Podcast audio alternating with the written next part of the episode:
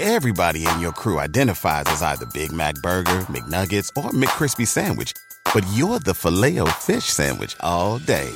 That crispy fish, that savory tartar sauce, that melty cheese, that pillowy bun. Yeah, you get it. Every time. And if you love the Filet-O-Fish, right now you can catch two of the classics you love for just $6. Limited time only. Price and participation may vary. Cannot be combined with any other offer. Single item at regular price. Ba da ba ba ba.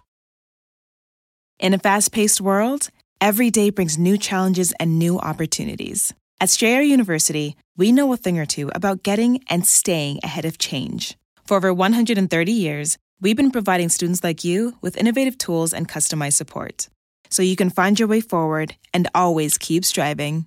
Visit strayer.edu to learn more. Strayer University is certified to operate in Virginia by SCHEV and has many campuses, including at 2121 15th Street North in Arlington, Virginia.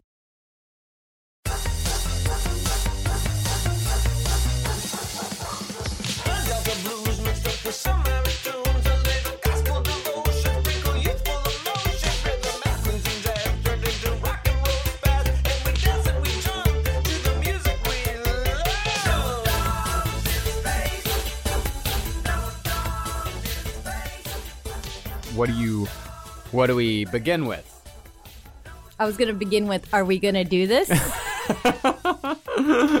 Yeah, we can do this. All right. All right, so we're gonna do this. Yeah, we're gonna do this. We're gonna fucking do this. Yes. All right. Welcome to No Dogs in Space, everybody. Thank you very much for supporting us. Thank you very much for listening to our series on the Ramones, on suicide, on the Damned, and on the Stooges. And now we are on to the next. We are now halfway yes. into our series. This is long from being over, people. Oh. My name's Marcus Parks. I'm Carolina Hidalgo. Let's get into it.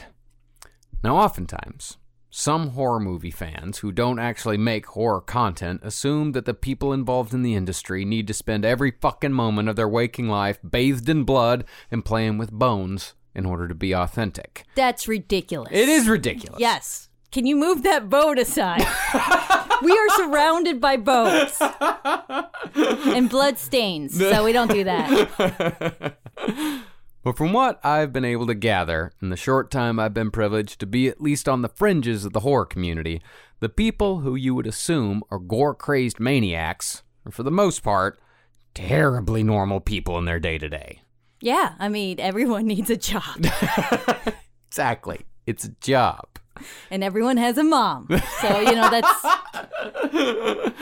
Case in point is the band that was the first to inject the world of horror directly into the genre of punk.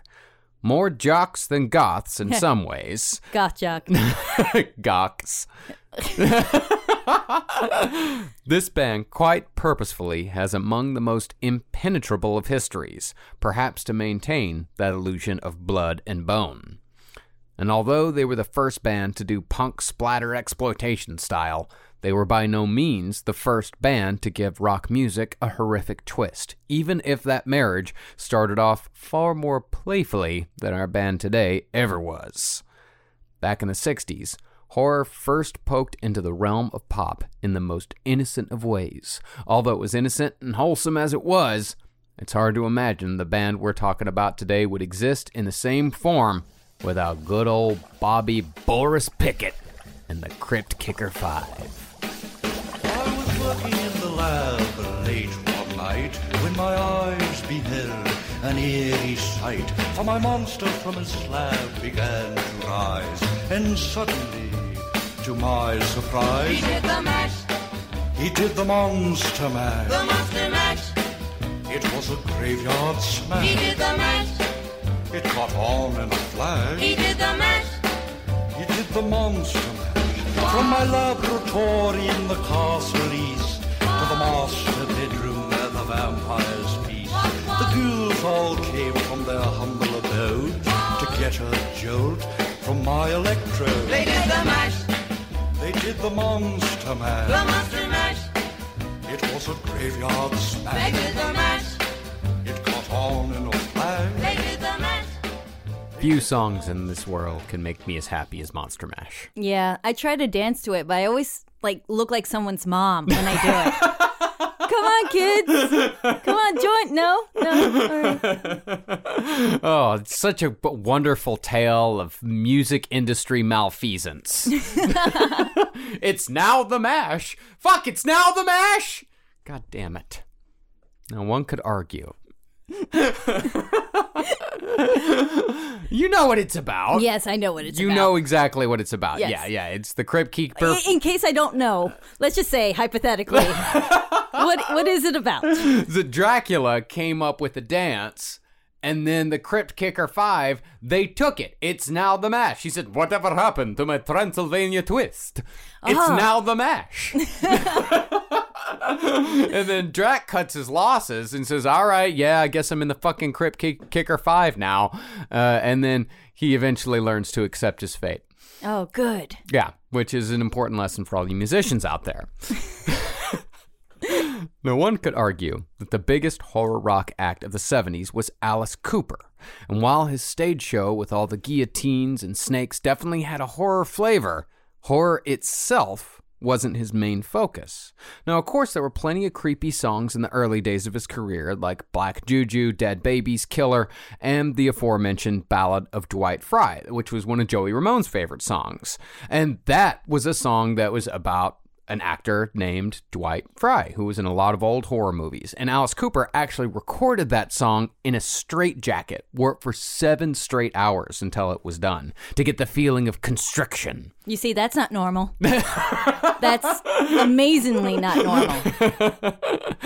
But Cooper's biggest hits were all about teenage angst. Songs like No More Mr. Nice Guy, I'm 18, School's Out, songs that are a lot more home in like a teen melodrama than The Hills Have Eyes. In other words, you could be an Alice Cooper fan and bypass the horror altogether. Yeah, like, so do you come to Milwaukee often?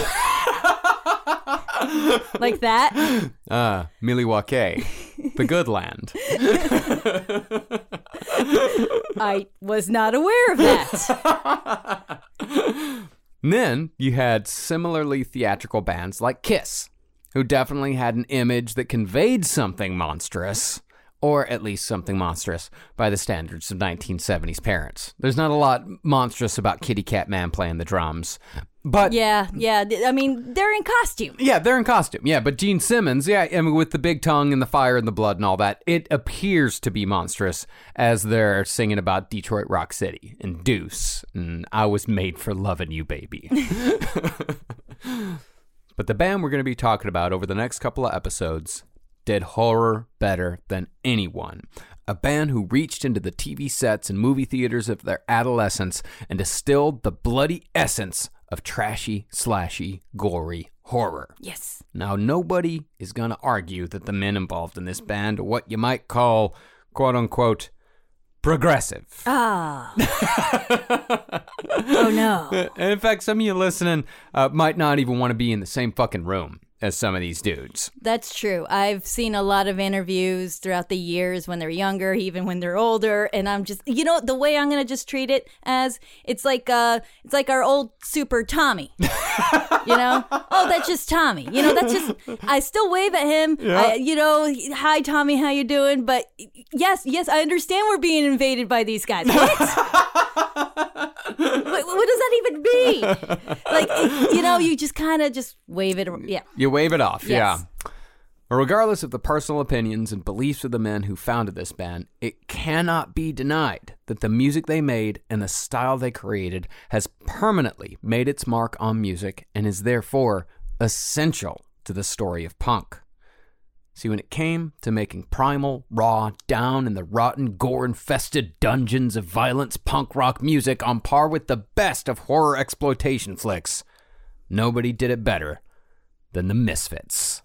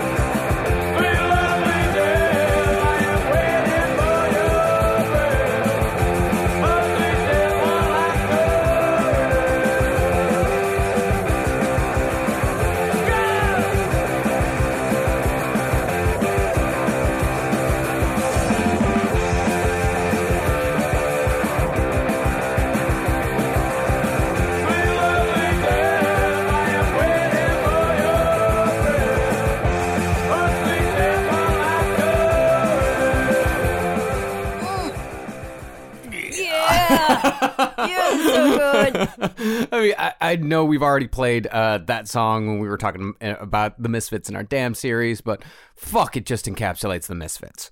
Like, it really does just give you everything that you want when it Yeah. comes to that fucking horror punk. But even outside of being the originators of that genre, the Misfits also embody the spirit of another important punk ethos. When no one would take a chance on them, they took a chance on themselves and made their mark on the world with a dogged attitude and uncompromising vision that personified the DIY spirit. And the Misfits are famously private. Some might even say to the point of being overly litigious about it. Some might say. But one author was able to wrest the story of the Misfits from the depths of punk past, and it's his book we'll be using as our main source for this story. The book is This Music Leaves Stains by James Greene Jr. And if you want to know the full story of the greatest horror rock band of all time, Greene has done a highly respectable job of bringing us the closest anyone can get to the truth. That's true. He did a great job putting together a story of a band that has a history that's nearly impossible to tell. Unless Glenn, Jerry, and Doyle sit down at a Starbucks with a laptop and get cracking, it's kind of impossible. And and it's true. I mean, we picked a hard topic, especially because you know there's a lot of debate on he said, she said. Well, he said, he said. Yes. a lot of different versions of different accounts of stories. You know, the huge. Mm-hmm. And the band members, you know, and as well as some fans, can be a little bit uh opinionated. and Prickly. passionately passionately opinionated and protective of course uh, but the same thing can be said about k-pop fans Yeah. so this is just a fandom it's a fandom. I mean, it, it's it's funny about Misfits fandom. It, it's we were talking about. It's like you said. It's like Star Wars fandom. You know, people identify themselves as Misfits fans. That's who they are. You know, first and foremost. Hi, my name's Ed. I'm a Misfits fan. Right Th- hi my name's carolina i'm a trekkie yeah, exactly. see how this goes Yeah. i mean like it's a, it's a way to identify yourself i guess It's a way to identify yourself. And, you know, in fandoms, when people identify themselves so strongly and so closely with the art being made, they tend to be very defensive about it. And they tend to be very, well, I don't know if defensive is the right word. They tend to be enormously protective Yes. over it. And I get that. I totally get being protective over the thing that brings you so much joy uh, and gets you through your fucking day. And in fact, Danzig himself said that you know, like that's that is what gives him the most joy with the Misfits over the years and with his music. He said that you know, if it helps someone get through an hour or two, if it helps them forget big forget about their problems for a couple hours, uh, then he's done his job. And he said that's very nice. Yes, that's the point. I mean, even though there there is a lot of information that's a little bit muddled, Yeah. you know, a little bit confusing, maybe that's also the point. and also, there's like loads of other uh, sources that you could check out out there uh, that we used actually to put together, you know, this whole series, like Misery Obscura, the, the photography of Eerie Von. It's great. Uh, Scream with Me, the enduring. The Enduring Legacy of the Misfits by Tom Bejgrowicz. I live in a Polish neighborhood and I don't even know how to say that. and Jeremy Dean. And uh, there's also American Hardcore. There's a lot of really fun stories on just the American hardcore scene, including the Misfits, of course, uh, by Steven Blush, and lots of fanzines, which are as reliable as you want them to be. you know, ugly things, touch and go, misfitscentral.com. Yeah, Misfit Central is huge. Yeah, and then several interviews, uh, YouTube uh, channels. Like, th- there's just so much to go through, and and I seriously, I I combed through this for weeks. I got, I made myself sick. You really did. We had to take a bit of a break because you got fucking deathly ill. Yeah, it was just so much, so much stuff, so many opinions in my head. I did, I lost it. But uh, you know that I guess what we're trying to say is that you know like we love the Misfits, we love the music, uh, but you know if you're a Misfits fan and if there's a couple of things that we say that you might be like that's not right, that's not the way it happened. We're doing the best we can because there are five different people that say that it happened five different ways. So we'll just say who said it. Yeah, yeah. We'll just tell you you. know what? If it's true or not, print the legend. Yeah. Print the legend, and honestly, none of it ha- really has any bearing on how fucking good this music really is, and that's really what it's about: is just how good these fucking songs are. Yeah, let's not lose sight of uh, what we're doing here. We're doing a punk series. Yeah. right? We're, we're spanning uh, all of punk music for, for the ba- the ten bands that we're doing. So this is this is just one part of it. This is just one part of it, and this is the punk part of it. So you know, like if you're, I, I'll, I'm gonna go ahead and tell you right now, if you're listening to this for a deep dive on Samhain, You should wait till we do that later in another series. yeah, you should wait until like the metal series, like Exactly. if we end, if we ever end up doing that, like that, because you know Samhain, Sam Hain, and the Misfits are the Misfits, two different things. Right. Now, if you're a Misfits fan of any level, the first person to come to mind when you think of the band is most likely the original lead singer, Glenn Danzig. And there's no denying that this band was Danzig's baby, at least creatively. Born Glenn Anzalone in Lodi, New mm-hmm. Jersey, the future Danzig grew up on a steady diet of Marvel comics and horror movies, worshipping anti-heroes like Magneto and Namor the Submariner. And it's Submariner, it's not Submariner. Okay.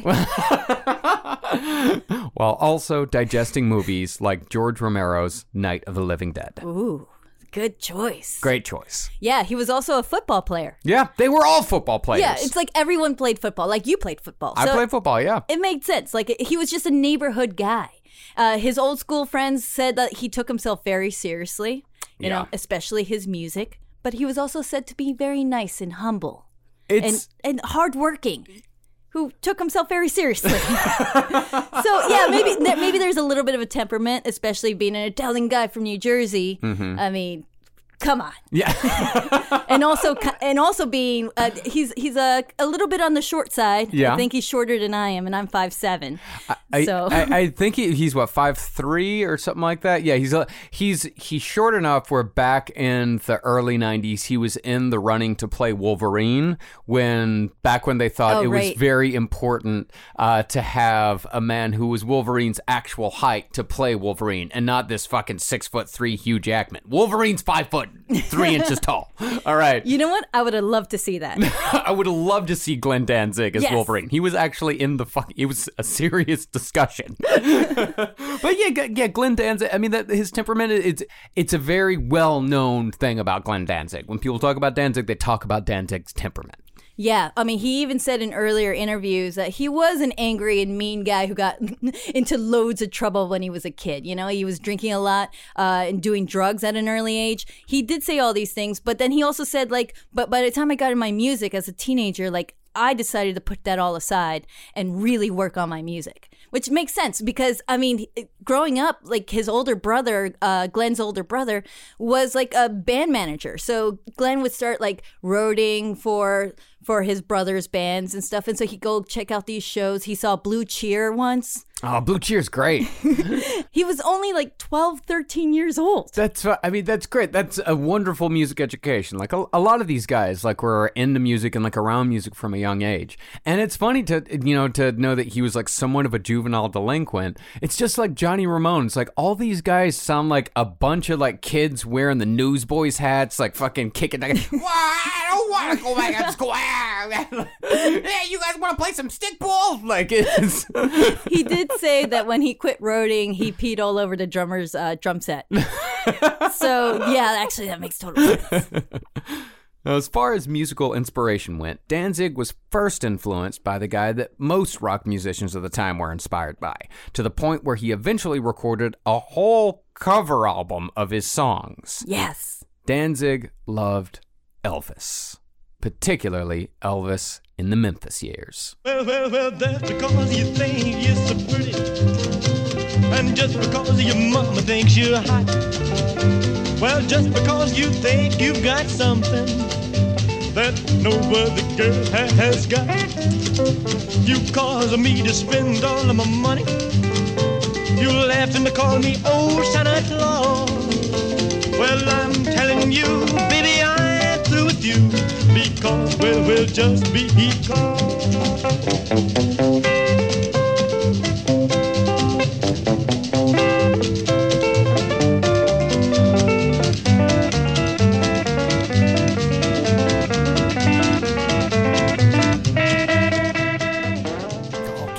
first Elvis album one thing that Danzig has over most other lead singers in the punk genre is that he has a legitimately solid singing voice. Yes, he does.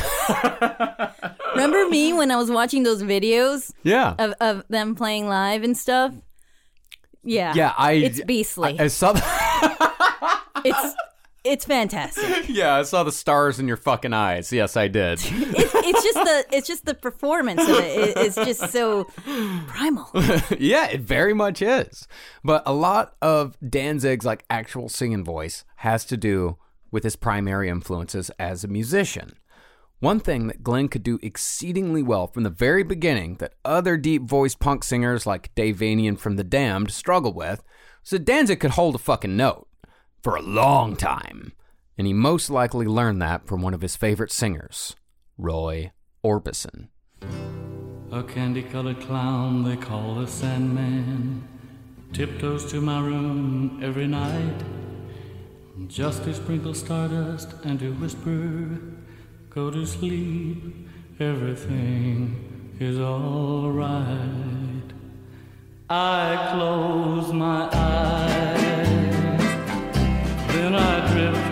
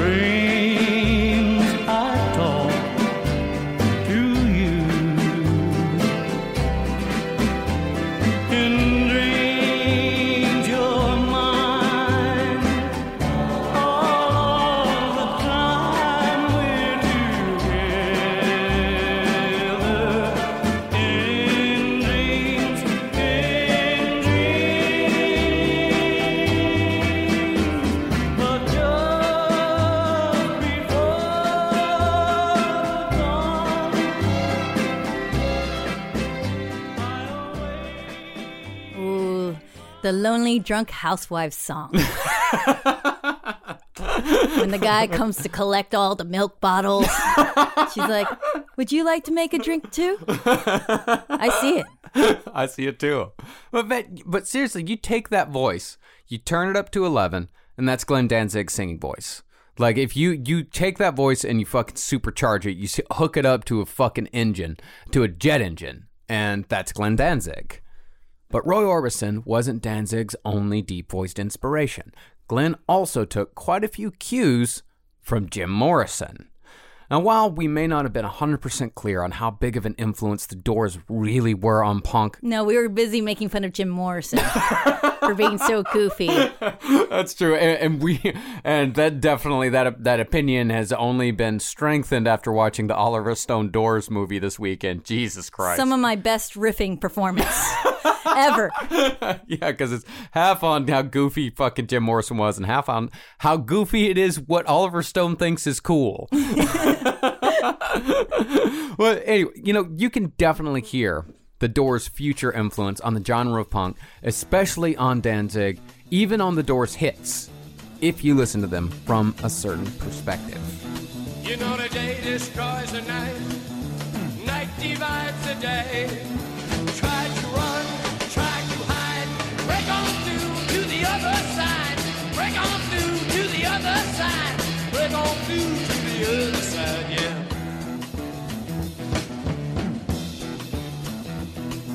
We chased our pleasures here, dug our treasures there. But can you still recall the time we cried? Break on through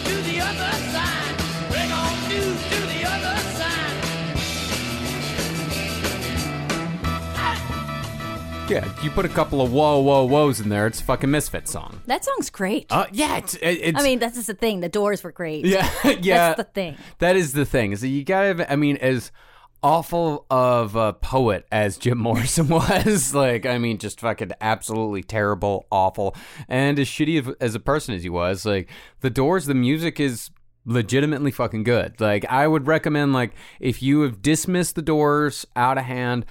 Go back and listen to their first couple of records.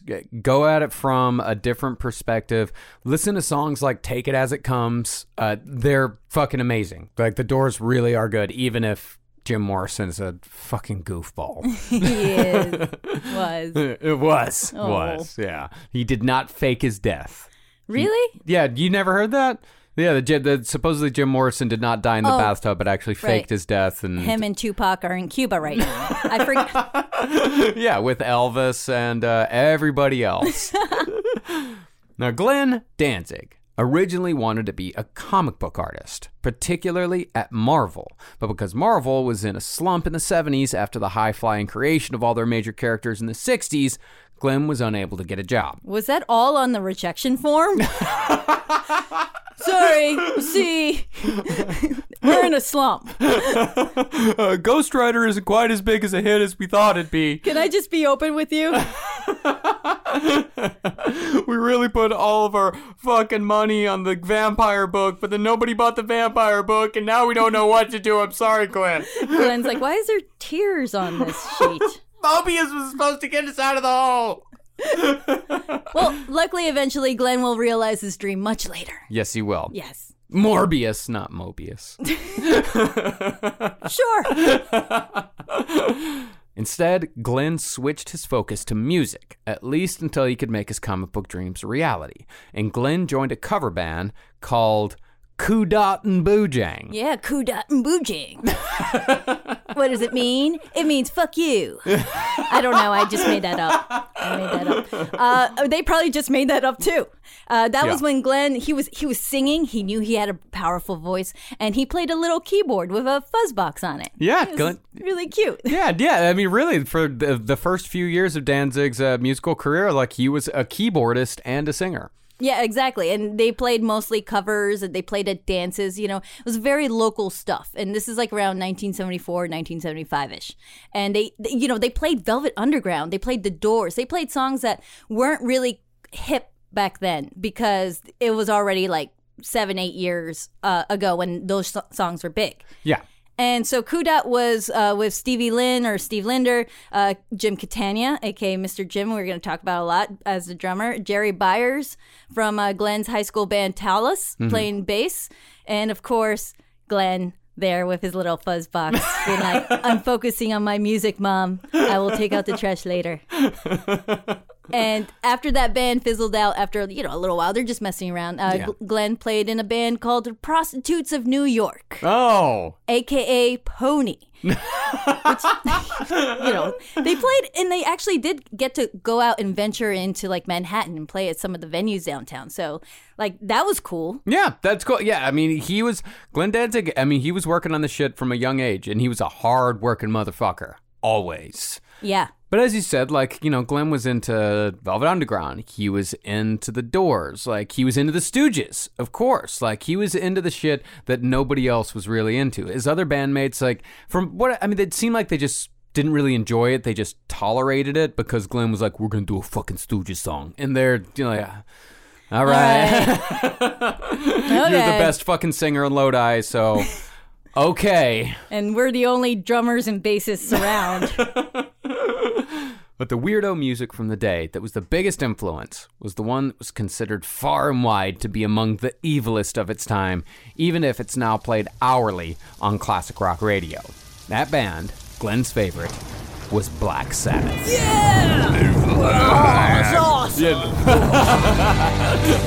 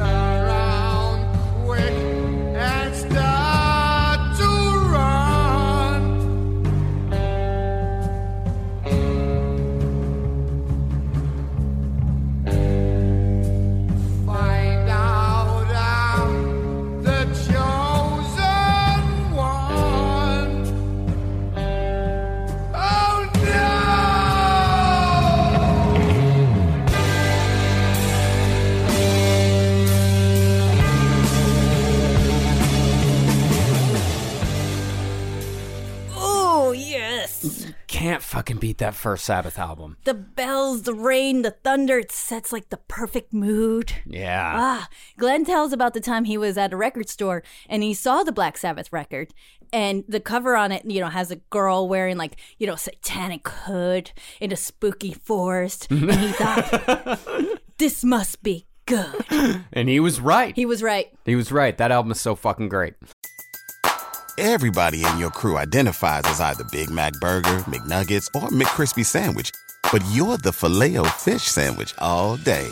That crispy fish, that savory tartar sauce, that melty cheese, that pillowy bun. Yeah, you get it. Every time. And if you love the Filet-O-Fish, right now you can catch two of the classics you love for just $6. Limited time only. Price and participation may vary. Cannot be combined with any other offer. Single item at regular price. Ba-da-ba-ba-ba. In a fast paced world, every day brings new challenges and new opportunities. At Strayer University, we know a thing or two about getting and staying ahead of change. For over 130 years, we've been providing students like you with innovative tools and customized support so you can find your way forward and always keep striving. Visit strayer.edu to learn more. Strayer University is certified to operate in Virginia by SCHEV and has many campuses, including at 2121 15th Street North in Arlington, Virginia.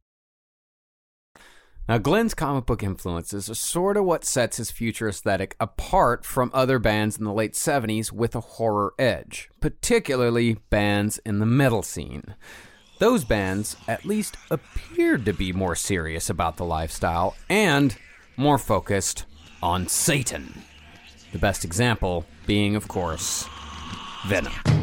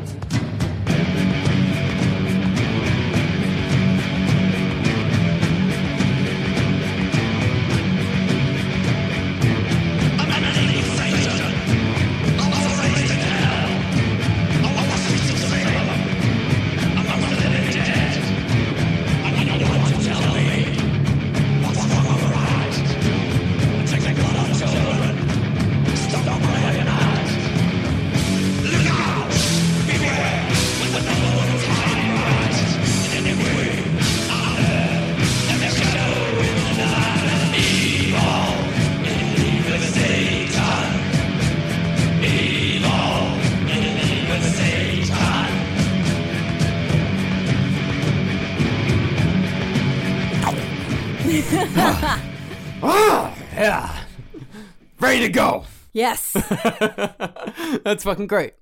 I love Venom. But the difference between Venom and what would become the Misfits is the difference between a black mass and a Halloween party.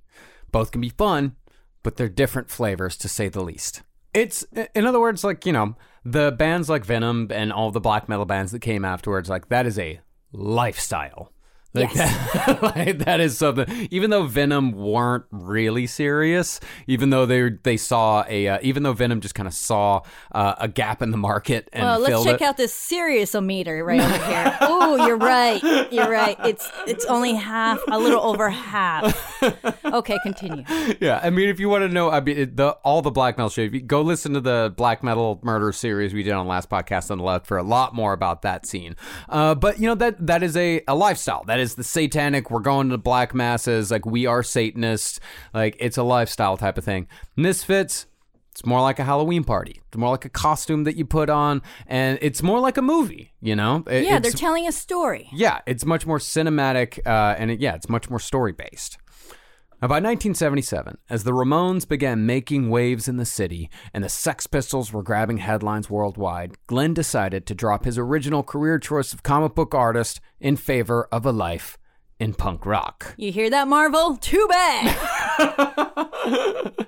Now, his old cover band had already dissolved, like we said, but from the very beginning, Glenn knew that the name of the punk rock band he was going to lead would be called The Misfits. It's a perfect name. It's a great name. It's Yeah. a perfect punk name. It's uh, famously re- referenced from the movie The Misfits, starring uh, Marilyn Monroe, and it, that came out in 1961. Mm-hmm. And th- there's the you know the famous uh, Misfits curse, of course, because three stars of the movie died suddenly and quickly. Yeah. like this was uh, Clark Gable's last film. Mm-hmm. Uh, it just like a couple days after he wrapped filming, he died of a heart attack. Jesus. And Marilyn Monroe died a year later due to a apparent drug overdose. Or was it? Oh.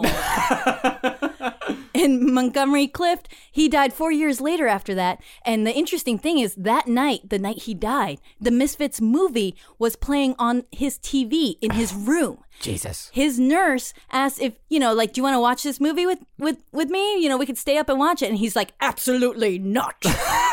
and she just closes the door. And the next day, he was found dead in his bathtub. Curse of the Misfits! Yes! but it's also said that Glenn really liked the name. You know, like it worked as a great band name, and you know maybe they probably felt like misfits. Of And- course they and growing up as a kid and a teenager in suburban town, who doesn't? And Danzig also said that he had a shirt that said misfits on it that didn't like it. Just that's all it just said. So Yeah. it was probably like, all right, you know, I just wear this shirt around. So you know, this is my first band shirt. Yeah. now, now that I will tailor it around my band. Well, I mean, speaking as a you know a, a guy who fucking played sports, you know, played football in high school and all that shit, like. Just because you play sports and just because you play football doesn't mean you fit in. And it doesn't mean that you feel at home where you are. And doesn't mean like it doesn't mean that you are relating to what it is that you're doing. Sometimes it's just something to fucking do. And sometimes you just like playing the game. Uh, it doesn't necessarily mean like, oh, play football equals popular kid. You know, jocks jocks can be outsiders too. Of course. Yeah. I mean, look at Henry Rollins for fuck's sake. Yeah. Look at all these guys. Look at all these fucking dudes. Yeah, yeah, yeah. I mean, li- lifting weights uh, and uh, playing fucking sports and liking the Giants doesn't necessarily make you an insider, you know? No, no. I mean, maybe you know, especially in this case with Glenn, like he had, he had a poetic mind. Yeah, of course. So once Danzig had the name set and ready to go, he began searching his neighborhood in Lodi, New Jersey for dudes who might have a similar vision to Glenn's when it came to a punk rock band. The first members were Manny Martinez, the drummer from Glenn's old cover band, and Jimmy Battle playing guitar. But the Well, dude, uh, yeah, yeah, yeah. Those were the first official members. Uh-huh. But the first lineup really was uh, Glenn and Mr. Jim. Uh-huh. He had Mr. Jim as the drummer, remember from before, Uh-huh. and Diane Di Piazza on bass, Jimmy Bad on guitar. They, they did a few rehearsals a couple times, and it, this is, does not matter at all, right? It- none of this. I was gonna ask, like, uh, like this minutia. What does it have to do with? I don't know. Let's just say the Misfits' first EP. Well, nothing. nothing at all. Continue. yeah, I mean, th- this is definitely this is a story. the The story of the Misfits is so, there's so many lineup changes and so much minutia. Uh, some of it has to do with the history, and some of it has to do with music. Some of it, and some of it doesn't. But the dude coming in on the bass would be a part of the Misfits forever, even if Glenn was not. His name was Jerry Caiafa. I think it's Caiafa Yeah, but he would one day be known as Jerry only. that's right. We met him once. We did. He was exceedingly nice. Yes, well, well, I'll post a picture. Yeah, we'll po- yeah, we'll post a picture. It was at a very strange party down in Brighton Beach. Yes. How else would you meet a misfit at the most random, weirdest shit ever? And that's that's what it was. That's what it was. and Jerry, uh, back then, you know, he he was a kid. He was uh, just another Lodi, New Jerseyan who just wanted he wanted to start playing music when he saw David Bowie's Diamond Dogs tour in 1974 when he was in high school. So he was just like. This is amazing. Look look at all the theatrics. Look look at all this. This, this is like this is not like foreigner who just stand there and play. Like he was just enthralled by the whole thing. And he met Glenn through Manny. Remember Manny Martinez Martinez being the drummer. Mm-hmm. Mandy Manny's next door neighbor was Jerry's girlfriend at the time. So one day, Manny saw that Jerry had a bass guitar in his car, just out there parked on the driveway. And so Manny's like, hey, so dude, you, Jerry, you, you play bass? He's like, yeah, yeah, yeah, I, I play bass. You know, he just got it like that day. like it was like a Christmas present. So he, he really like, he was just starting out. Yeah. Now, less than a month after Jerry joined the band in March of 1977, the Misfits took off fucking running. And played their first gig at CBGB's, which by this point, CBGB's was already the place to go if you wanted to play punk rock or weird music or just fucking whatever. It was the place. Yeah.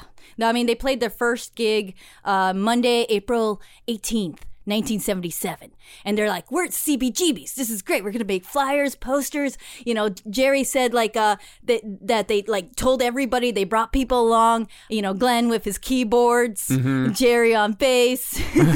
It's so cute. But the thing is, Jerry shows up wearing uh, supposedly open-toed platform shoes and sequin pants. And he's like, they're getting ready to set up, and Glenn just looks over. Is like, "What are you wearing?" You're not gonna fucking wear that on stage.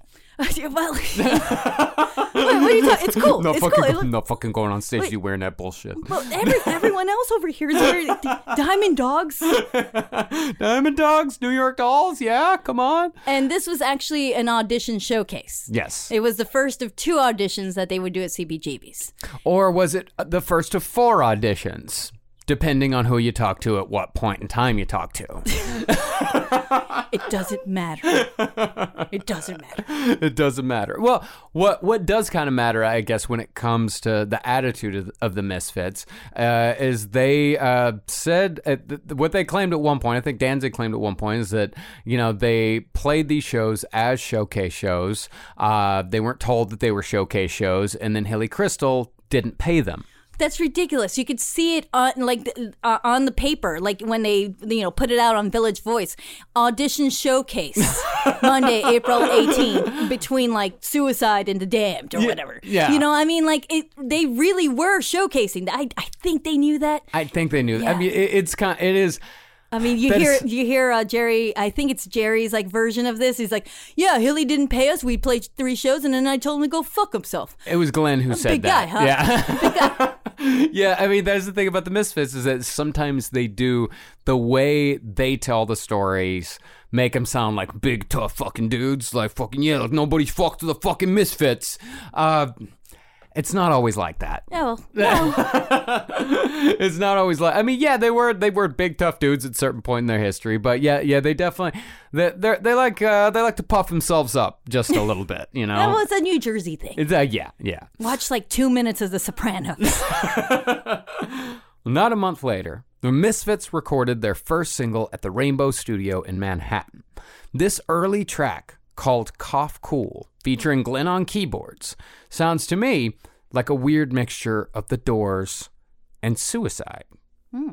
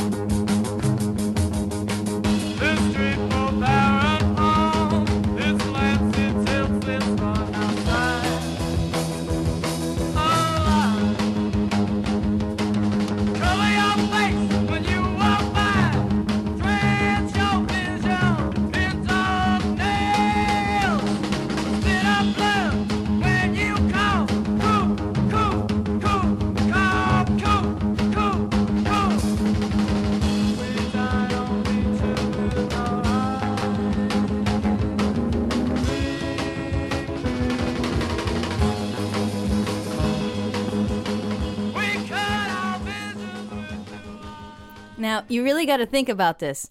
This single came out in June 1977. Yeah. They started a band in February. Yeah.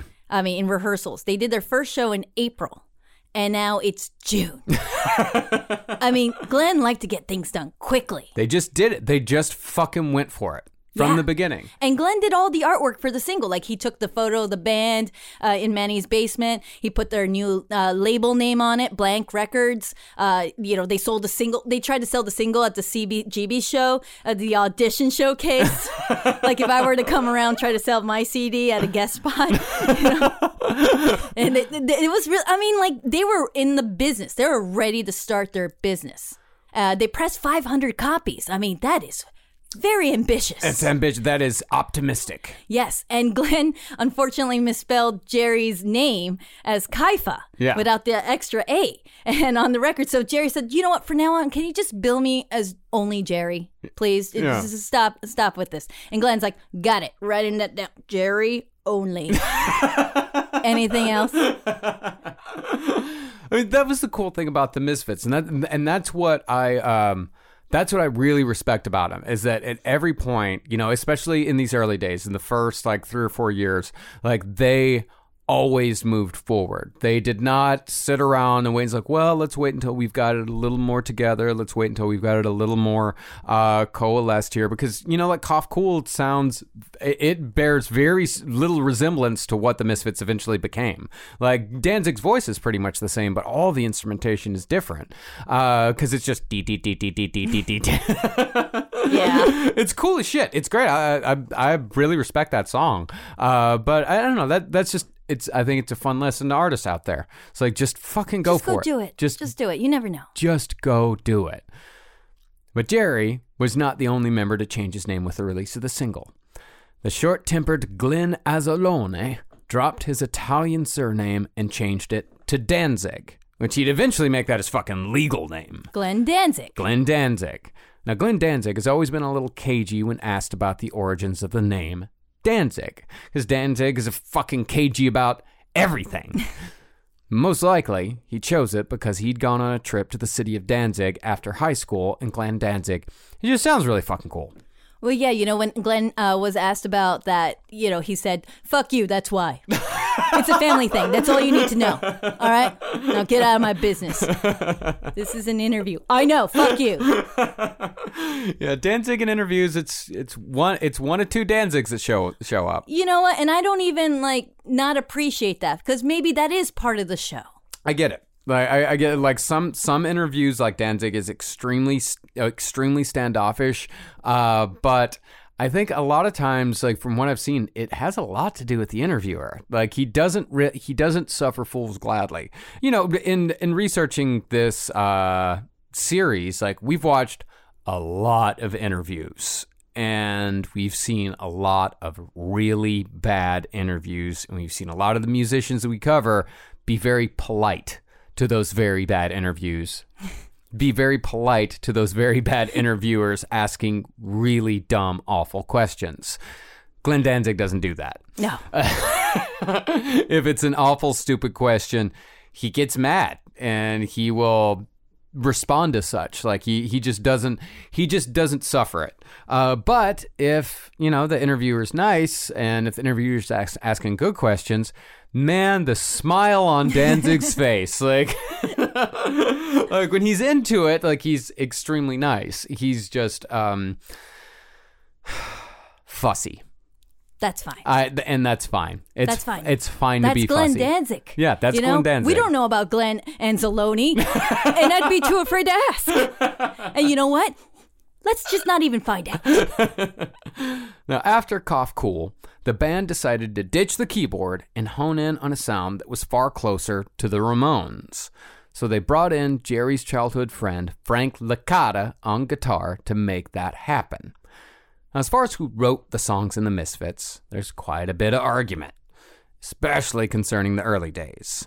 Frank Licata said that Glenn wrote everything, but Jerry only has quite a different opinion. Yes, I mean this changes so much. Of course, uh, Jerry says musically that they, as a band, wrote like maybe twenty-five to thirty percent of it, like musically. Uh, he did say like, okay, so Glenn does write all the lyrics. Yeah. but once in a while, I'll throw him a line. so that works, right?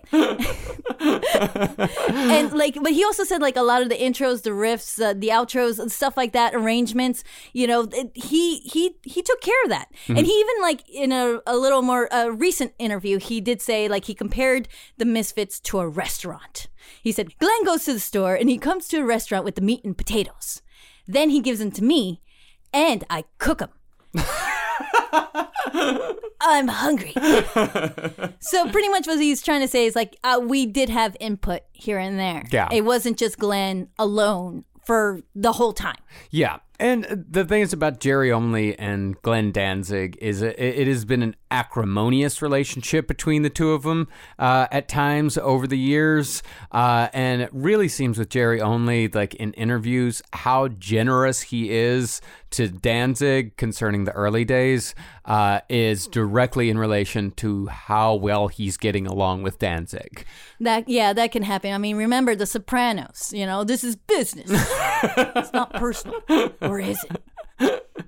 Now, at the same time that the Misfits were figuring out their new sound, a record label out of Chicago named Mercury Records was searching the country for a punk rock band that would help the label capitalize on the new scene. Because at this point, nobody knew what the fuck was going to happen with punk rock. Nobody knew if it was going to be a hit. Nobody knew if it was going to stay as an underground thing. So, record labels started seeding talent. So Mercury's plan was to release punk albums under a subsidiary label called Blank. And the first band they planned to release under this label was an art punk band from Cleveland called Pere Ubu.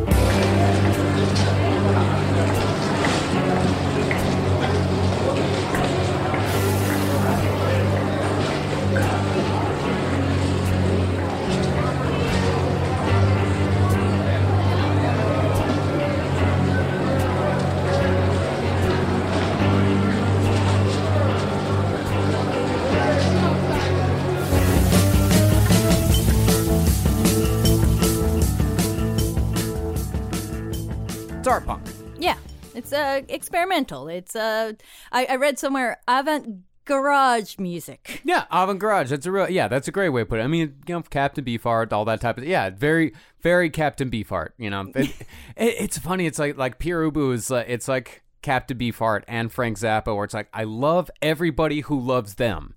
but, but like, like, all the bands are like, it's like, oh yeah, a huge influence. Frank Zappa, Captain Beefheart, fucking love them.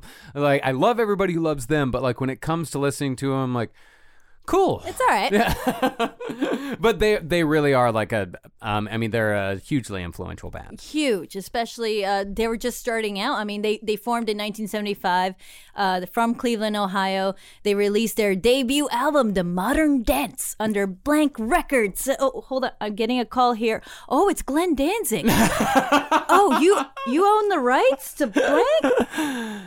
Yep, I mean that's the thing is that you know Mercury they didn't know when they chose Blank Records that a bunch of dudes out in New Jersey had already chosen that name, uh, and Danzig called them up to characteristically inform them of his displeasure. Yes, Glenn threatened to sue. With what money? Who knows? Jerry's dad's money. Yeah, probably. well, he threatened to sue because he saw like a promo for about the you know the new modern dance album that was going to come out. So after you know an angry phone call, he managed to hash it out. He said with uh, Cliff Bernstein, who uh, was working in Mercury Records at the time. You know, later b- will be famous for managing Metallica. Uh, but so between him and Cliff, the deal was that Mercury could keep the Blank Records name, and in exchange, the Misfits got 30 hours of studio time free of charge That's a hell of a deal. and the option to release the album if Mercury likes it. And for this record, the Misfits fired drummer Manny Martinez and brought in Jim Catania, aka Mr. Jim, which gave the percussion the no fill, straightforward march into death that the Misfits needed to become the Misfits. He's like, I'm just a drummer. Well, That's Manny, very kind. Manny was very jazzy. Like if you listen yeah. to Cough Cool, there's a lot of there's a lot of fucking fills, there's a lot of jazzy riffs in it. Like they wanted something fucking punk. Yeah, like Mr. Jim. Mm-hmm. They recorded at CI Recording Studio in uh, Manhattan. Uh, Dave Achelis was the audio engineer who was given the task to record them because no one else wanted to. And he was the bottom rung. He was an assistant engineer. So he was like, all right, this is my job now. And he said, like, they were just regular New Jersey guys who couldn't have been nicer. Yeah. You know, and the, the band recorded everything live in the studio. Songs like Last Caress, Spinal Remains, Theme for a Jackal, Bullet, Teenagers from Mars. It's like, like lots of classics. Oh, yeah, man. I mean, these 17 songs were called the Static Age, and the Misfits hoped that they were up to the Mercury standards. I mean, they delivered them a fucking album. Unfortunately, that Pere Ubu album did not do so well in the stores. And after keeping the Misfits on the hook for months, Mercury finally said it was a no go. Yeah, that's what Franche Coma said. Uh, Frank Licata. Yeah. Uh, he said that when the guy from Mercury came in to hear the tape, he could tell it wasn't something he wanted to hear. and the guy's like, "Cool, all right, cool. Well, we'll let you know." Yeah, and I think they waited for something like you know six months for them to get back months, to. yeah. yeah, It was. I mean, in in Misfits time, forever. Yes. You know, for guys who just want I've been in four bands since then. But yeah, I mean, the, Pere Ubu album was just a. It was a commercial failure. I mean, if they were wanting to get, it was in hindsight, it's, it's just it's a it's a bad fucking choice. If an album, if they're going for sales, don't choose art punk. like Pere Ubu's fucking great, but there were a lot of punk bands out there during that time uh, that had much more of a commercial friendly sound. I'm not saying the Misfits would have found commercial success or anything like that, but they probably would have sold at least as much as the Ramones. Yeah, who, who- knows what could have happened? Who knows? And had this album been released by the label when it should have been, the Misfits would have been there right alongside the Ramones and everyone else in the first wave of New York punk. I mean, the Misfits would be mentioned and in the same breath as the Talking Heads and uh, Blondie, Patti Devo. Smith, Ramon. Yeah, it's like they, they would all be there. The, the Misfits would be right there along with them. But as it was, the Misfits fell five years behind everyone else. That's what Jerry only said. He said the fucking the timeline got set back five years, and it would take about that amount of time before the classics contained in Static Age, like this one right here, would be heard by a wide audience.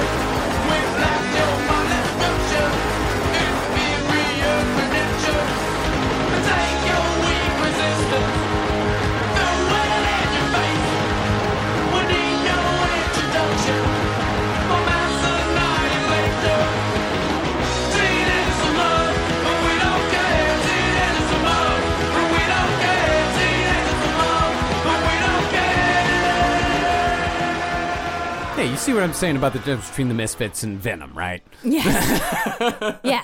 No, this song, it's a great punk song. It's a great punk song, yeah, but it's fun. It's a fucking Halloween party. You're going, they're going as an alien.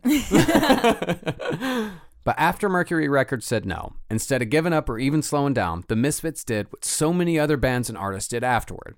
They said fuck it, went the DIY route, and started releasing music on their own in small pressings. Yeah, uh, Glenn named, uh, renamed it from Blank Records to Plan 9 Records. We all know the reference. Yes, Yeah. Plan 9 from Outer Space by Ed Wood, the 1959 classic sci fi film. Fantastic. It, it is wonderful in so many different ways. Yeah. and Glenn did, you know, he he designed and made the flyers, the the EP covers, uh, the buttons, the shirts. I mean, he did the marketing, the promoting, the designing, everything, everything, the, the whole aesthetic Yeah. of the Misfits. And the, the EPs that they would record and print, Glenn would drive around and drop them off at like record stores, like Bleecker Bob's. Yeah. He would make the calls. He would show up with a stack of EPs and be like, "Can you sell this?"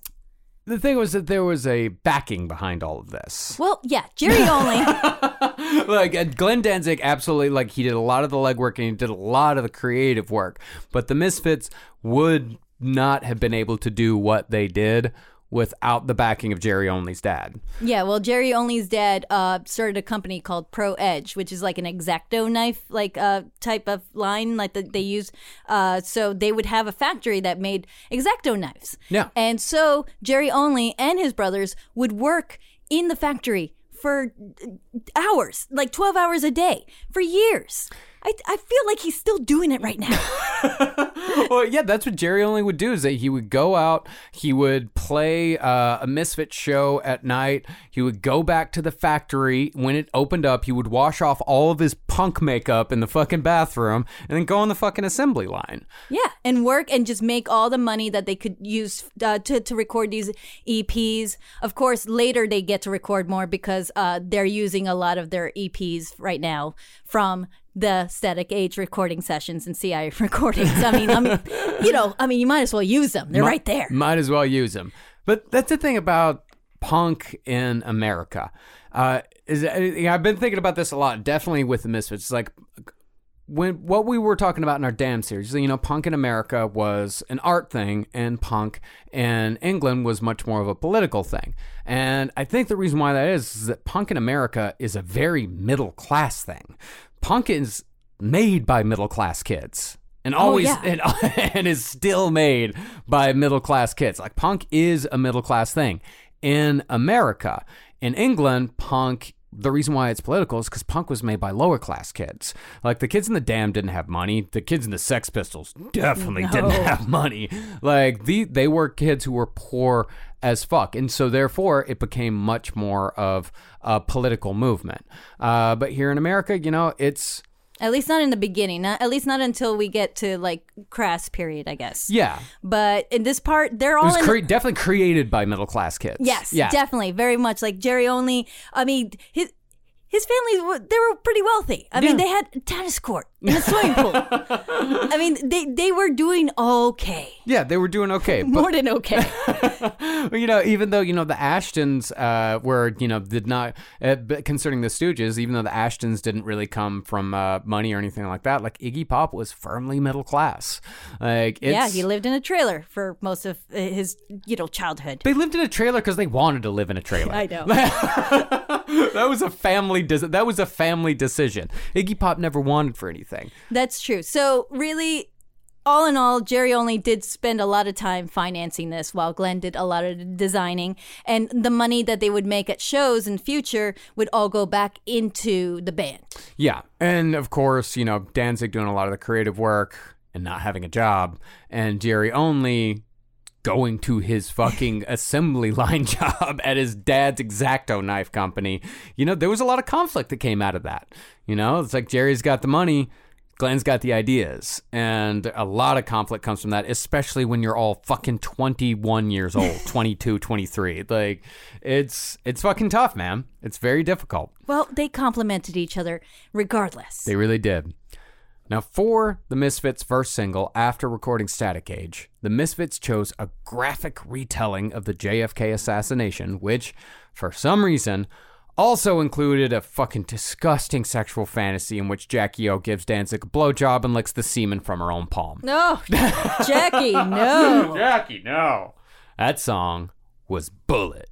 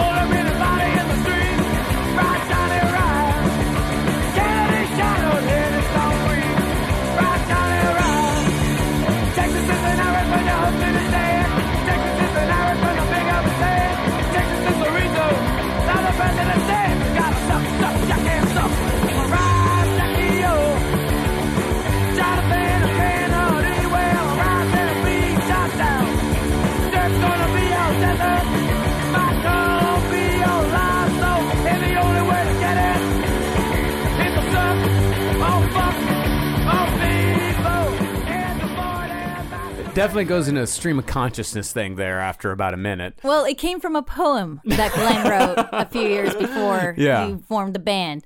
I love that it was a poem. but you know what? I guess the rules are there are no rules. I could just see him at a fucking open mic, just suck, Jackie, suck. My palm is the desert. Masturbate me. Suck, Jackie, suck. Thank you. Oh, snaps. Man, we should really change the rules of this open mic. You know, they were actually going to try to release this on Ork Records, uh, Terry Ork's uh, little record label Yeah, thing, but yeah. that fell through immediately. Yeah. So, I mean, so then they went back to like, yeah, DIY. That's really what we want to do. Yeah, yeah, yeah, yeah. I mean, yeah, Terry Ork, he's a, he's a lot artier. Yeah, Ter- Terry Ork, of course, the guy that released the first television single, and there's like a great box set of all the stuff that Orc Records put out. Uh, it's just the Ork Records box set. It's really fucking, it's really fucking cool. But yeah, I could see how Terry Ork wouldn't be into that. Ironically, though, the B side to the single held three of the Misfits' best songs, as opposed to the lead, which Bullet, it, it might be a touch too edgy for its own good. It's fucking, it's a, it's the the instrumentation is great, but the the lyrics are like, ah, all right. Among those was perhaps the Misfits' most mysterious song, which to this day, nobody really knows what the fuck this is about. The song is, of course, We Are 138. We are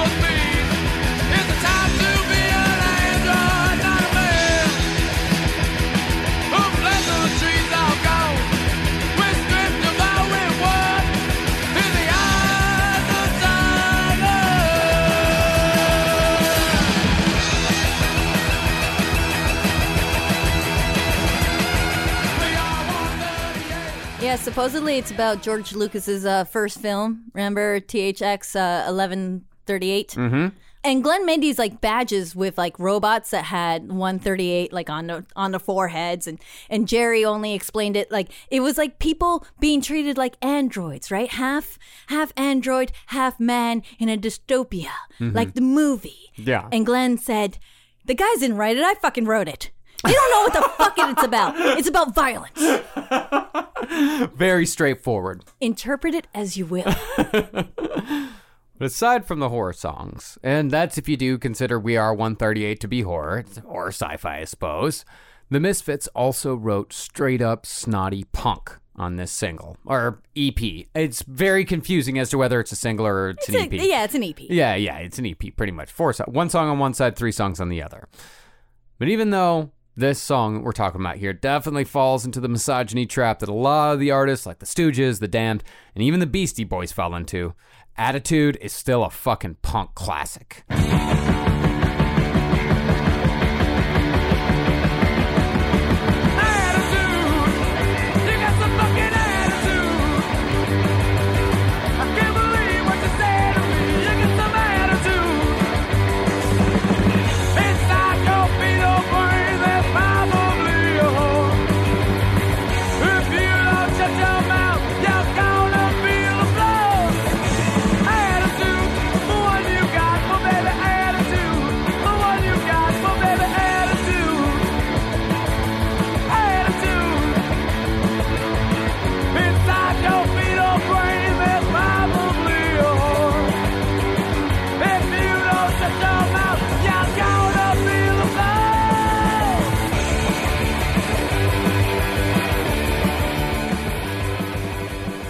Fucking great, It's a great song. but it does amount to shut up, bitch. Ah.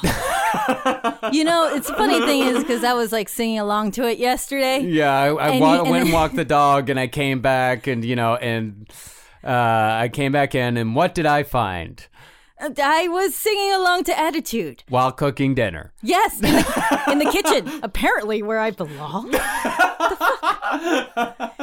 Yes, of course, there's a misogyny that we talked about in The Damned, of course, and Yeah. just the antics of a, a young kids who, I mean, not to excuse them because they're young kids. No, assholes, Yeah. of course. Uh, just thinking that they're funny, I, I have no idea. Yeah, thinking that they're funny and also just it's there's so much fucking anger. You know, it's like taking the anger that you have towards, you know, uh, you know, a girl rejecting you. You know, it's taking that anger and sometimes it comes out in real fucked up ways. Yeah. And sometimes it and sometimes it comes out in a, a way like attitude that you know, the guys in the Misfits, you know, they've over the years said like, yeah, we've said some fucking awful shit when we were kids. Like we, we said some really awful things. You know, we don't necessarily think like that anymore. We're not necessarily those same dudes, but you know, the songs are still there and they're still fucking, you know, 19 year old kids like listening to that fucking song and being like, oh yeah, shut the fuck up, bitch. Uh, It's like there's no meaning within those words anymore. I feel. yeah. Like, like and also, who the fuck is looking up the lyrics to Misfits songs? you're like, this is how I should live my life. This is a good idea. this is a good idea. Exactly. You know, you're you're totally right. And like, you know, who the fuck is really taking the Misfits that seriously? Right, and yeah, I'm I'm just gonna like I how I used to sing along to girls, you know that song the Beastie Boys wrote. Uh, I, I would sing it like, but I thought it was more tongue in cheek, you know. And if the Beastie Boys really meant what they said, I took it as ironic. Yeah. So at least they failed in their message. of course, it's up to you to decide if Yeah. you if you you know where you want to take stand. Yeah, it's up to you to decide, and uh, yeah, and it, yeah, as always, it really is up to you to decide whether you really give a fuck or not, Yeah, and we don't. not this time. No. Everybody in your crew identifies as either Big Mac Burger, McNuggets, or McCrispy Sandwich. But you're the filet fish Sandwich all day.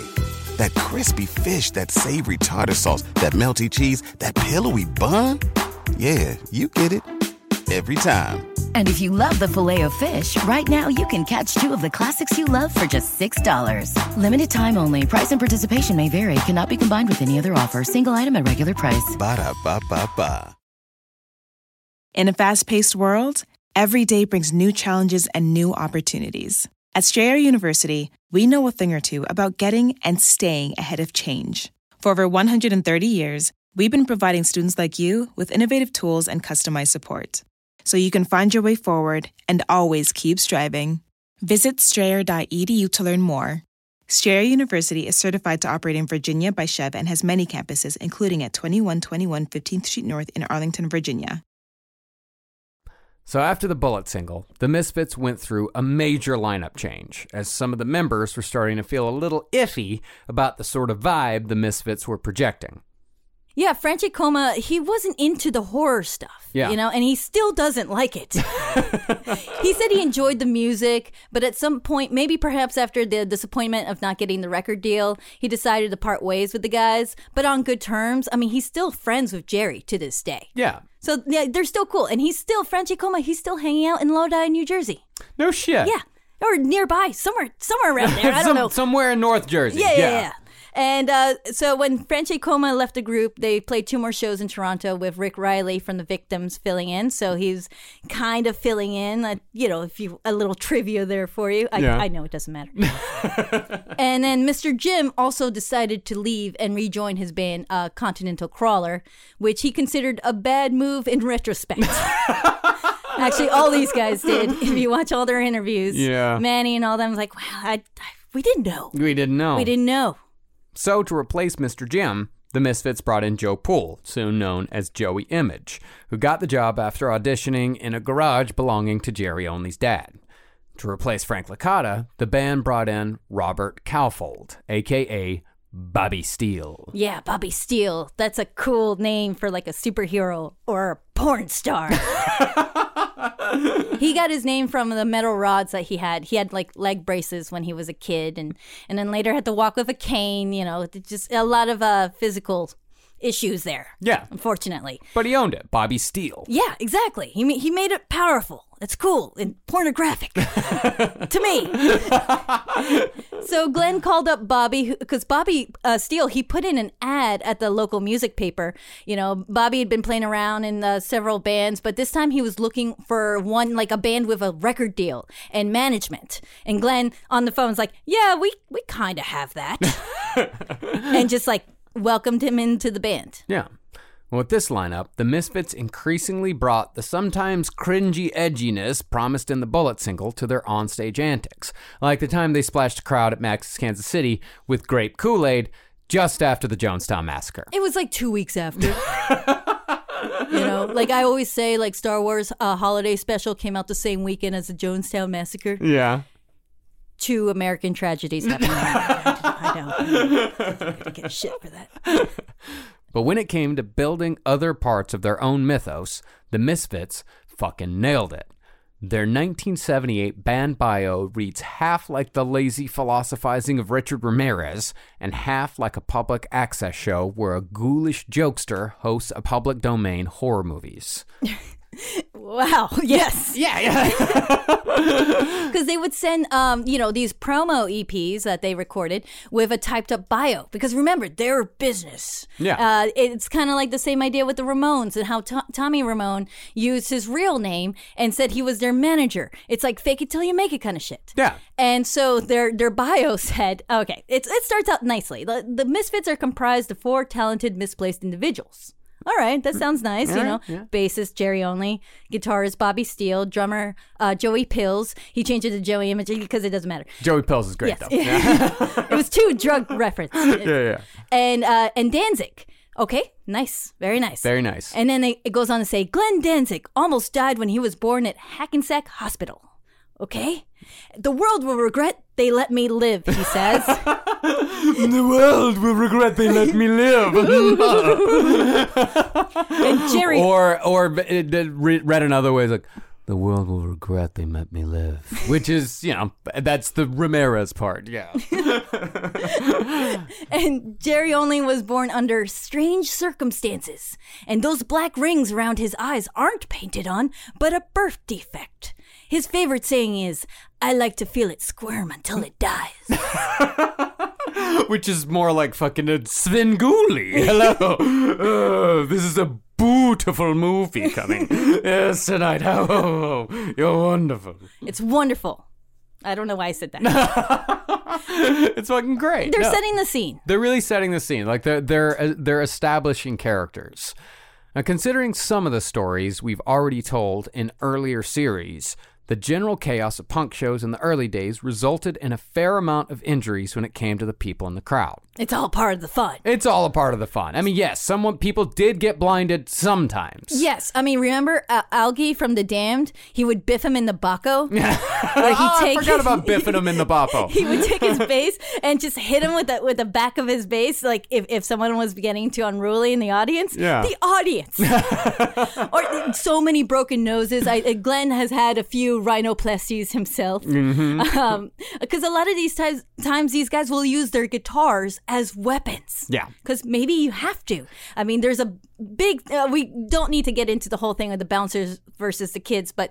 Sometimes that happens. Sometimes you just need to arm yourself. Sometimes, but sometimes it's just the musicians being assholes. Like, remember when Sid Yeah, Vicious tossed it's- the fucking glass and then fucking blinded that girl? It's more often that. yeah. And when it comes to recklessness, the Misfits were no exception. Although by this point, venues were treating this sort of shit with a zero tolerance policy.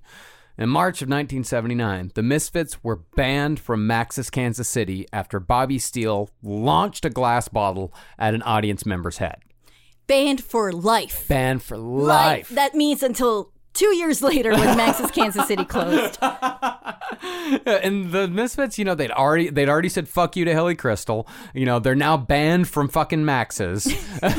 I mean, there's Haraz, there's Mud Club, there's definitely there's other places. There's uh fucking uh it is was um was Ungano still open at this point? No, Ganos is gone. but I mean, there's also other venues in Queens, and you know, you, you could check out. Uh, they, they were in Exile, I think, in Long Island City. Uh-huh. That was open for just a little bit of time. Just a little bit. And of, and and Teaneck, New Jersey. They also did a lot of shows in T- like show uh, show Palace, I believe, was another place. So they, they also had other places to go to. Yeah, and they were also like touring around a little bit. Like they were doing shows in Canada and all that type of shit. Yeah. Oh, yeah. They, they went to Canada. They went to Toronto. They did a couple shows at the Shock Theater, uh, just a little place that they opened up for just a little bit amount of time, and then that place Yeah. closed down. Probably probably like ten minutes after the Misfits left. but yeah, they, they they were moving around. Yeah. But that Max's Kansas City show was actually important for an entirely different reason, as the flyer for the Max's gig was the first appearance of the Crimson Ghost, whose visage is now being sold at fucking Target. Yeah, fucking Target, fucking fine. H and M. All I have to say is. Nobody better ask me where, where I got my misfit shirt. you don't have a Misfit shirt. Yes, I do. You never wear it. Yes, I do. I. It's a blue one. It, it's got it's cut in the sides. Oh, yeah, that one. Yeah. Fucking hot topic. Yeah, I mean, it's, I mean, I used to be an employee. you got a very nice employee discount when you worked at Hot Topic. Yes. okay, who gives a shit? Who cares? Yeah, who cares? But uh, yeah, Glenn first used the can- crimson. What? And I can only hear like a couple of dickheads of, of course you fucking worked at Hot Topic. Of course, I fucking did, man. You're correct. This was in 2000. Year 2000. so Glenn first used it. He first used the crimson, uh, the crimson ghost. One more thing. I bought a Misfit shirt at Hot Topic in 2000 Oh as well. It's, it's we're both get so if you want to if you want to torch her, torch me too. Set me on fire. I was a customer, god damn it. I loved that place.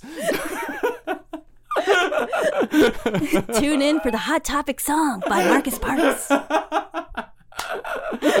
Okay, the Crimson Ghost, the Crimson Yes, Ghost. yes. Yes. The first time he used it was on the on the flyer for the March 28th gig uh, at Max's, the famous one where you know they get banned for life, and that came from the film serials, uh, The Crimson Ghost. That's what it was called. That came out in 1946. So you can find all that stuff on YouTube. Yeah. it's it's really fun stuff. It's stuff that they used to do back in the day when they put all these like little mini episodes up on the movie theater back back then when people would watch like the news. It'd be like, whoa, look, Nazis parading. oh, and now the Crimson Ghost. Oh, cool.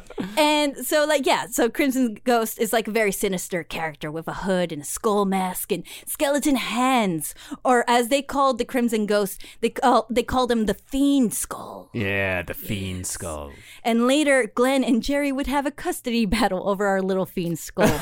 but it'll work out. It'll work out. It'll work out. Yeah, yeah, yeah. But yeah. this is around the time, so you know they released Bullet. So somewhere around between Bullet and the Horror Business EP, Glenn kind of started to figure out the aesthetic for the band. Yeah.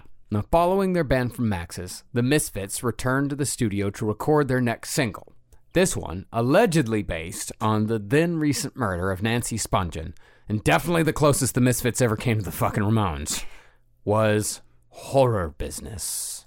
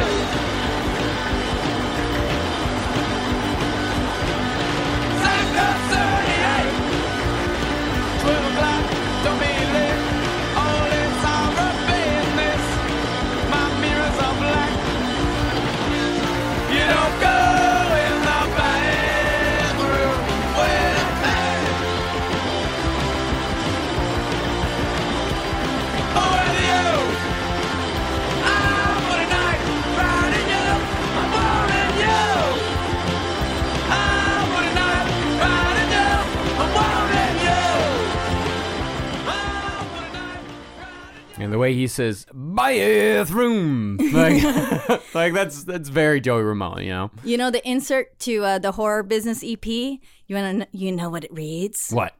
On February 28, 1979, the Misfits in a mobile recording unit entered an abandoned haunted house in northern New Jersey. They recorded and left. While mixing the tapes back at a New York City recording studio, strange voices and noises were heard in the background. Mm-hmm. No explanation of these sounds could be given by the band or the recording crew. Yes. and what Glenn said in an interview, he said that the haunted house was in some desolate area along this long highway in New Jersey that he used to go to as a kid to get trashed with his friends. And he described that there was mansions there and uh, military training stables with bottomless pits filled with water, and if you fall, you fucking die. Jerry said that's bullshit. yeah, of course. He said that they heard a weird sound on the recording and he didn't know where it was coming from. I And they recorded at CI Studios in New York City. And and they're like, what should we do? We can't afford to go record it again. You know what? It's just too much money to remix this. You know what? Let, let's just, just say we recorded at a haunted house. Done. Ah. Woo. Ah. Problem solved. Good story, though. Good story. Amazingly, though, the Misfits had a direct connection to the incident involving Nancy Spungen and Sid Vicious, or at the very least, one member had a connection to the aftermath of Nancy's death. This Jerry is only. this is fucking insane. I know. Jerry only, the same guy who met us. yeah. So, uh, so the night that Sid died was February second, nineteen seventy nine, as we talk about in the Sid and Nancy, the, you know, uh, episode that we did before. yeah, which again is not as annoying as you think it's going to be. So what happened was is that uh, he he showed up uh, to uh, his uh, Michelle Robinson, who was Sid's kind of girlfriend at the time. He showed up to the house because they're having a nice little party. They're having a bolognese, a spaghetti bolognese dinner that uh, Sid's mother Anne was making, well, with some help with some friends, and uh, Jerry was just there. Yeah. That's all it was. He was there. He did, he hardly knew uh, Sid Vicious. Uh, he did kind of heckle him at a Max's Kansas show once, uh, just earlier, probably that week. Mm-hmm. But yeah, he he saw the guy. He saw Sid Vicious just coming in and out of consciousness, and then he just eventually left because he barely knew the guy. Of course, feeling bad that maybe he could have done something about it. Yeah. But at that point. You don't you don't know what's going on, and Yeah. and he was surrounded by his mom and friends, so he Yeah. he, he walked away from that, but he became good friends with Anne Beverley, Sid Vicious's mom. yeah, I mean, I guess he later found out that Anne Beverley was a terrible mother. Really deep into drugs, but by by then, like Jerry Only and Anne Beverley kind of formed a, a bit of a friendship. You know, he did like drive her and some friends all the way down to Philadelphia so she can spread Sid's ashes over Nancy Spungen's grave. Against the wishes of the Spungen family. Yeah, I know. you can hear it all in the episode. Yeah. And there's that story that Anne Beverley came to the studio while they were recording Horror Business, which apparently is not true. But some people say it is, some people say it's not. Aha. I think it's unlikely. I think it's highly unlikely. I think Jerry invited her, but she never came. I don't know. She was busy mourning. Yeah. During this time, the Misfits stage appearance was more and more mirroring the horror of their music. Danzig started painting his face to look more like the Crimson Ghost, and both Bobby Steele and Jerry Only created the look of the punk zombie. That's true. Glenn would wear his skeleton shirt for live shows, you know, and even skeleton gloves sometimes. Like, uh, you know, they painted like black gloves painted white. So, you know, in, in case his mom was wondering where she put her black leather gloves, uh, there's your answer. they look cool as shit. Like the the the punk zombie look is fucking awesome. Yeah. Like the, like the look that Jerry only uh, created is classic. It's fucking great. Oh yeah, I love it. But perhaps the most famous of Misfits looks, sported by multiple members of the band at different times in their career, was what came to be known as the Devil Lock. Ooh. I don't know. Jerry only started that. Yeah, yeah. Jerry used to have fairly short, uh, like hair, uh, electric blue hair. He said, and as his hair got longer, he would just slick the front part, something he started to call the tidal wave. Mm. because it was blue. I get it. Yeah. And then it got really long. So that part of his hair just started hanging out down in front. And Jerry decided to dye his hair black. And that was it. He would use Vaseline, he said, just to keep his hair in place, that front part, that lock, that mm-hmm. hair lock right in front of his face, because hairspray would burn his eyes. Aw. Could you imagine him just trying it uh, over and, oh, Fuck. Fuck. Vaseline's the way to go. and Glenn said that somebody's mother came up with the name Devil Lock. Yeah. And he also heard that the, there is an African tribe who called it Devil Lock, and they wear their hair like that. Aw. What a great myth. Oh yeah, the devil lock is just I mean, it is one strip of hair that goes down to a point to the bridge of the nose. Yes, Right in the middle of the longer. forehead. Yeah, so sometimes longer depending on who's wearing the devil lock. So by 1979, the Misfits had begun to establish themselves as the band who married horror to punk, and their reputation was only strengthened when Bobby Steele puked all over John Lennon's shoes seconds after introducing himself at the Mud Club. I heard that's false. You heard, you heard that's false. I heard that's false, but according to Bobby, he said that uh, it happened in July 4th, 1979. How he remembers that date. Well, I, I would remember the date I threw up on John Lennon's shoes. so this is at the Mud Club. He said that John Lennon showed up there and Bobby was partying with his friends, taking lots of Quaaludes and drinking tons of Long Island iced teas. So naturally he blacked out. yeah. And so he was put into like a booth, like you know what are those the table with the booth, of course. Mm-hmm. And he and they put him there just to lay him down and be like, "We'll call you a cab." And then he just blacked out completely. And then later, like as he's coming out and being dragged out, taken into a cab, they're like, "Dude, you just threw up on John Lennon's shoes. you just did, man." And he's like, "Whoa, really? That's that's crazy, man. That's crazy." That's what he said. That's what he said. Well, it only seemed natural that the Misfits would delve deeper into the world of horror movies for further inspiration, and they did it best on a song inspired by one of Danzig's favorite films, Night of the Living Dead. No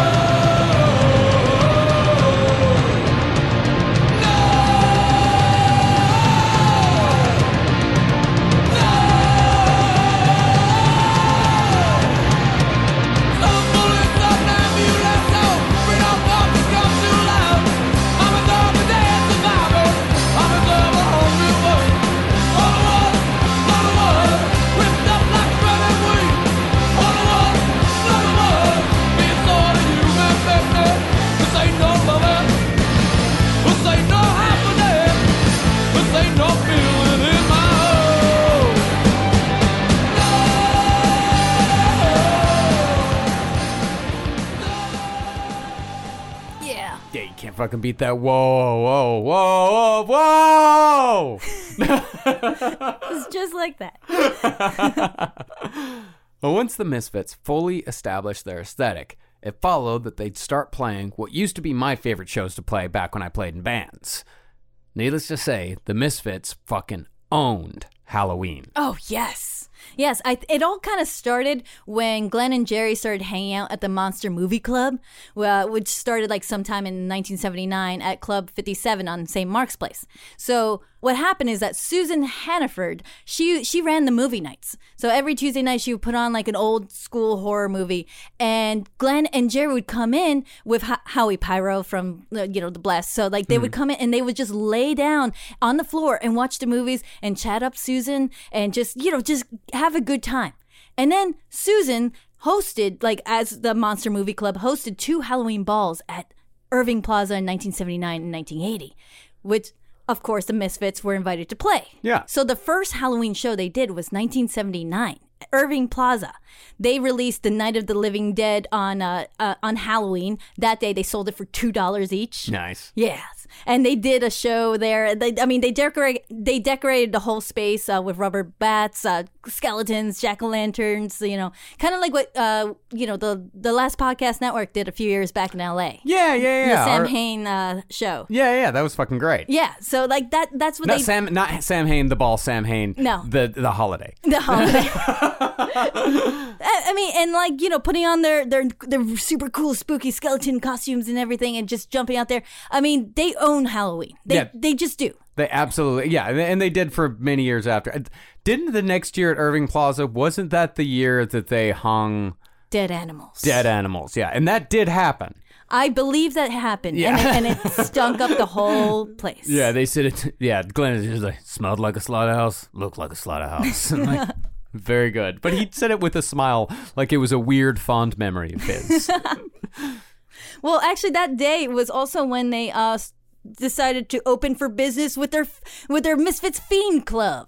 Yeah. You know, it's kind of like their, their fan club where fans could write to them, and uh, the fans would receive like free buttons, uh, stickers, EPs, um, t-shirts. I mean, well, not free t-shirts. I mean, you get a mail order form to buy a t-shirt for like only seven bucks. That like Danzig would make himself in the basement of, of his parents' apartment. Yeah, I mean, you. I mean, you get so much shit. He said even like if if a fan would write like long pages about how much they loved us, we would give him even extra shit. Yeah, the Misfits are fucking great to their fans. Yes. Like that's what I've again and again. Like I, I've read, you know, Misfits fans saying like, I met Glenn Danzig and he was the nicest fucking guy. You know, or I met and we met Jerry Only. Yeah. and he was the nicest fucking dude. And we didn't even talk to him about the Misfits. We just did, were we just.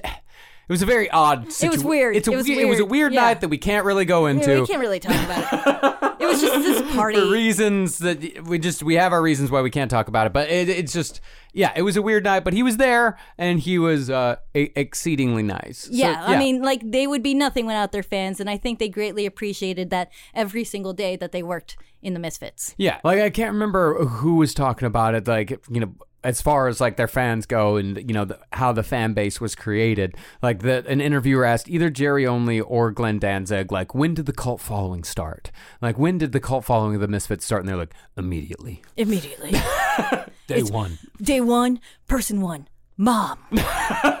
day two, ten more people. Who knows? I mean, they were able to bring people to their shows though, like those uh, CBGB shows, those showcase shows. Like they brought their fans. You know, like Friends. they, friends, but friends turn into. That's how it always works. That's friends works. turn into fans. Your Yes. friends are always your first fans. Uh, so if you're doing a show and it's just your friends showing up, fucking keep going. That's great. That's great. Like at least you got them showing up. At least you got that. Um, but you know, even though the Misfits seem to be on a steady upward trajectory, things would soon start falling apart for the original lineup. And there's still one more very important Misfit to introduce. And that's what we'll cover, along with the decades of bickering that followed on the Misfits Part 2. Ooh, Yeah. Ah, ah, ooh. that's what we're gonna have to do. We're gonna have to do Bela Lugosi and spooky voices the whole fucking time, which is great. This is what I've always wanted. Blah. Is that like Belial? No, that's Belial.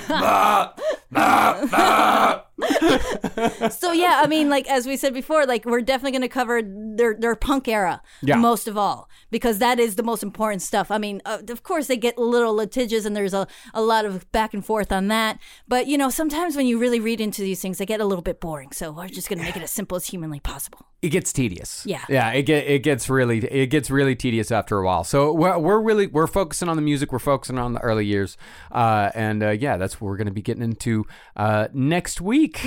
So uh, this week's No Dogs in Space band. Oh yes, This is one that uh, Carolina chose, and I wholeheartedly put my fucking stamp of approval on this guy's fucking great. So this guy has an amazing musical project uh, called Spiritual Warfare and the Greasy Shadows. So fucking good. It's God, I love this. so this. good. I mean, it has got a lot of, uh, you know, inspired by oldies, doo wop, Bollywood, exotica, garage. I mean, the guy comes on wearing a costume. Uh, he's from uh, Phoenix, Arizona. Uh, he's a FedEx driver. he's great. He's great. I mean, this is this is a fan. I mean, I, I I fell in love with this immediately. I, I remember I ran over to you. I was like, we should play this. Yeah, yeah. She ran o- over to me and I and put it on my fucking ears, and I immediately felt like I immediately said like, "This is fantastic." Like if you're into the old like exotica stuff, like Yma Sumac, uh, and all that old weird shit, uh, you know, from the 50s and 60s. He's like, this guy fucking nails it. Uh, the song, uh, of course, his stuff is available on uh, Spotify, Spiritual Warfare, and The Greasy Shadows. He's also got a lot of stuff on uh, Bandcamp. I know Bandcamp right now is doing a thing where they're giving uh, all of the commission to the artist. They do this every once in a while where 100% of the commission goes to the artist. So right now, if you really want to support your favorite local bands, your favorite unsigned acts, uh, now is the time to Now's do it. Now's a good time if you can do it. now is the time. And also, if if you also have like a music project or a band, and you've been working in a band for years, or even if you just started, it doesn't even matter. You can always send your submissions at no dogs in space at gmail.com. And we do check them out. It takes a while. It takes a uh, while. Unfortunately. I mean, we've been going through a lot of emails, and thank you so much for the kind words and the submissions. I mean, we're, we're having so much fun checking this out, anyways. so much fun. It's so fucking. It's so great to hear how creative uh, the people who listen to the show are, and uh, it's so great to hear that there are people out there like still making good, weird, uh, original shit. Like it's it's very heartening. Um, Yeah. So thank you everybody who's uh, sent things in so far, uh, and uh, please enjoy spiritual warfare and the greasy shadows. See you next time, everybody. Goodbye.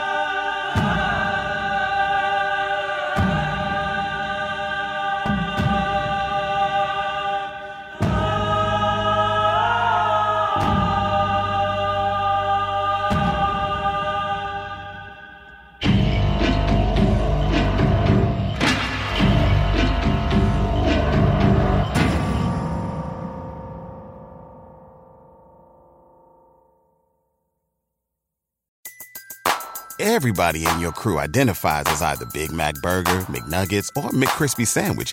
But you're the filet fish Sandwich all day. That crispy fish, that savory tartar sauce, that melty cheese, that pillowy bun. Yeah, you get it. Every time. And if you love the Filet-O-Fish, right now you can catch two of the classics you love for just $6. Limited time only. Price and participation may vary. Cannot be combined with any other offer. Single item at regular price. Ba da ba ba ba. In a fast paced world, every day brings new challenges and new opportunities. At Strayer University, we know a thing or two about getting and staying ahead of change. For over 130 years, we've been providing students like you with innovative tools and customized support so you can find your way forward and always keep striving. Visit strayer.edu to learn more. Strayer University is certified to operate in Virginia by SCHEV and has many campuses, including at 2121 15th Street North in Arlington, Virginia.